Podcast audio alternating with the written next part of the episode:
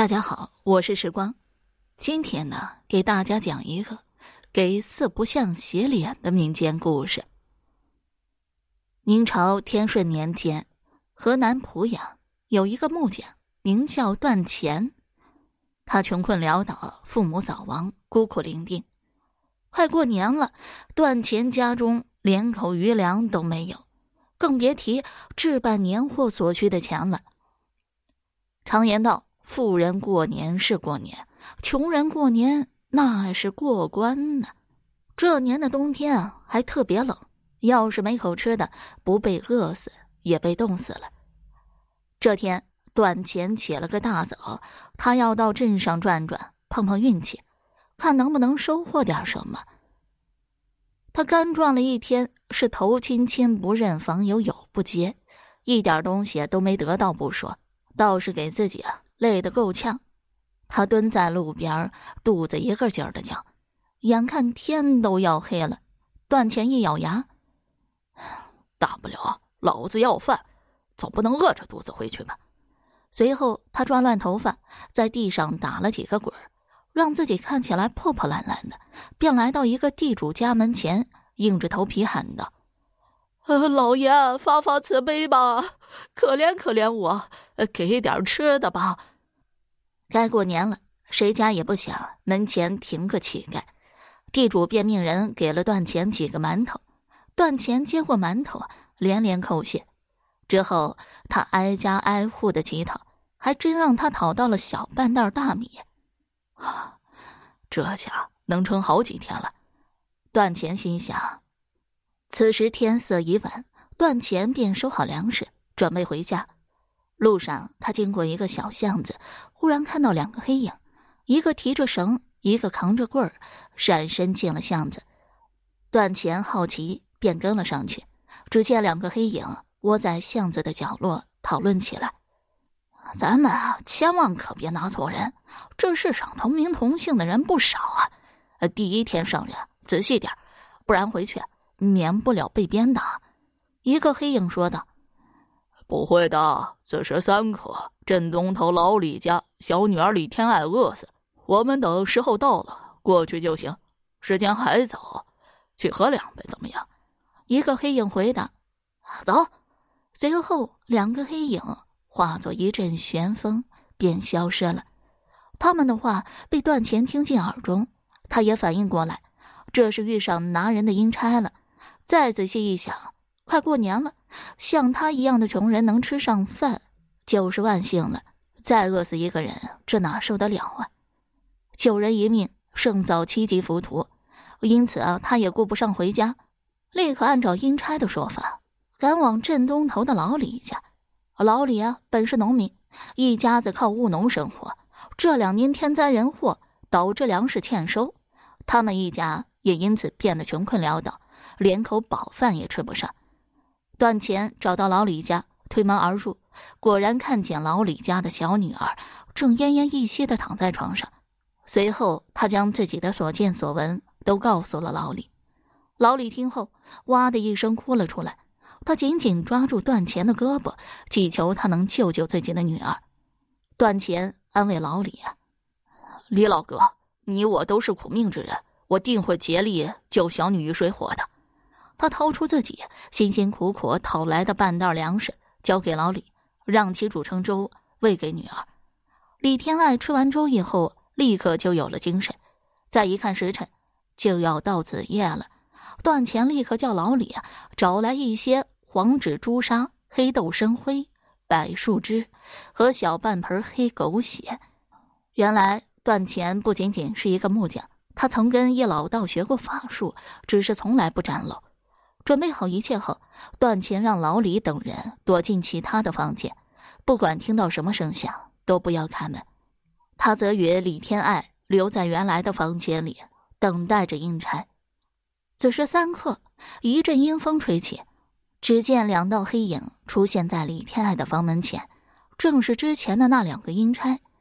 就在两人准备进屋时，却发现门上竟贴了两张用朱砂画的符。其中一个黑影笑道：“哼，雕虫小技。”随后，他用手中的绳子一抽，两张符便掉落在地。两人顺利进到屋中，并开始寻找李天爱的身影。还好，段钱已经让李天爱躲在房子的悬梁之上。随后，段钱手持柏树枝出现在两个阴差面前。阴差见状，年轻人啊，咱素日无冤无仇，切勿想不开，阻挠我们办事啊！段钱道：“这世道，难道只能富人活，穷人只能待死吗？阴差大哥，你们何不回去问问阎王，生死簿上是不是只有穷人的名字？”其中拿着棒子的阴差道：“我们奉命办事，阎王叫你三更死，谁敢留人到五更？速速闪开！”不然别怪我们不客气。见段钱没有闪开的意思，两个阴差同时出手。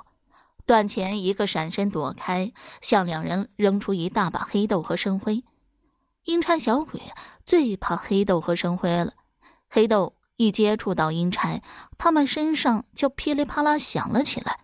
随后，段钱又端出小半盆黑狗血泼向两个阴差，其中一个阴差。闪身躲过，另一个则被泼了一身。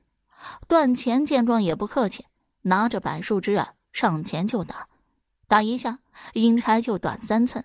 就这样打了一阵，那个拿着棒子的阴差竟被打的只剩段钱小腿那么高了。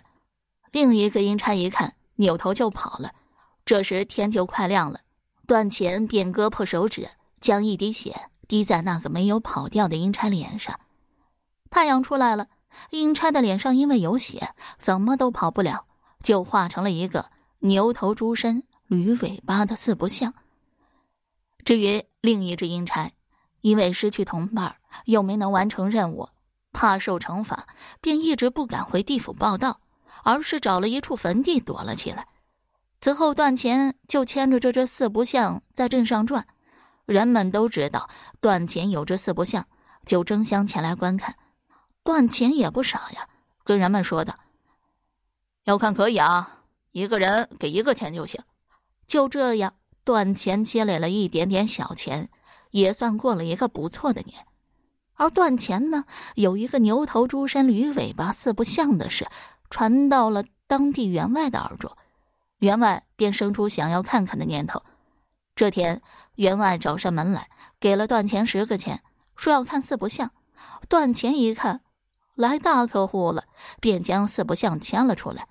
刚巧啊，李老头来找段钱喝酒，段钱说要出门买酒，便将四不像绑在了家门口，并嘱托员外看可以，但不要随便碰他。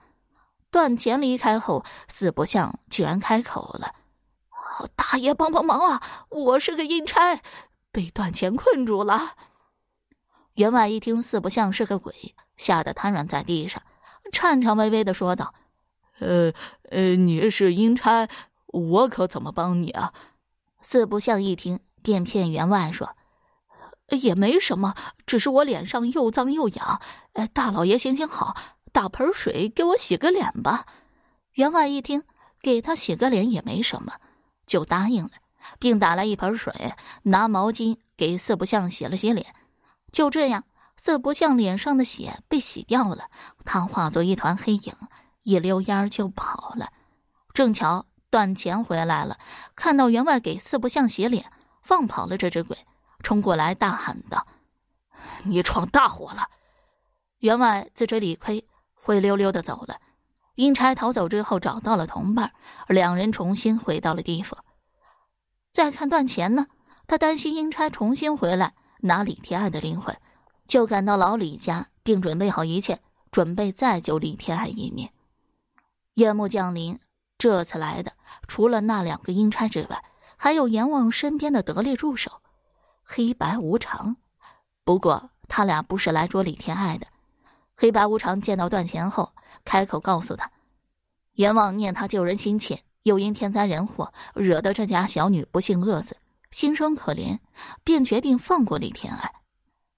黑白无常走后，段钱终于松了一口气。好在阎王大发慈悲，要是真的和黑白无常打起来，恐怕自己呀都要搭进去呀。好了，今天这个民间故事我就讲完了。如果你还对其他民间故事感兴趣的话，点个关注，来个赞，我接下来还会为你讲更多、更加精彩的民间故事。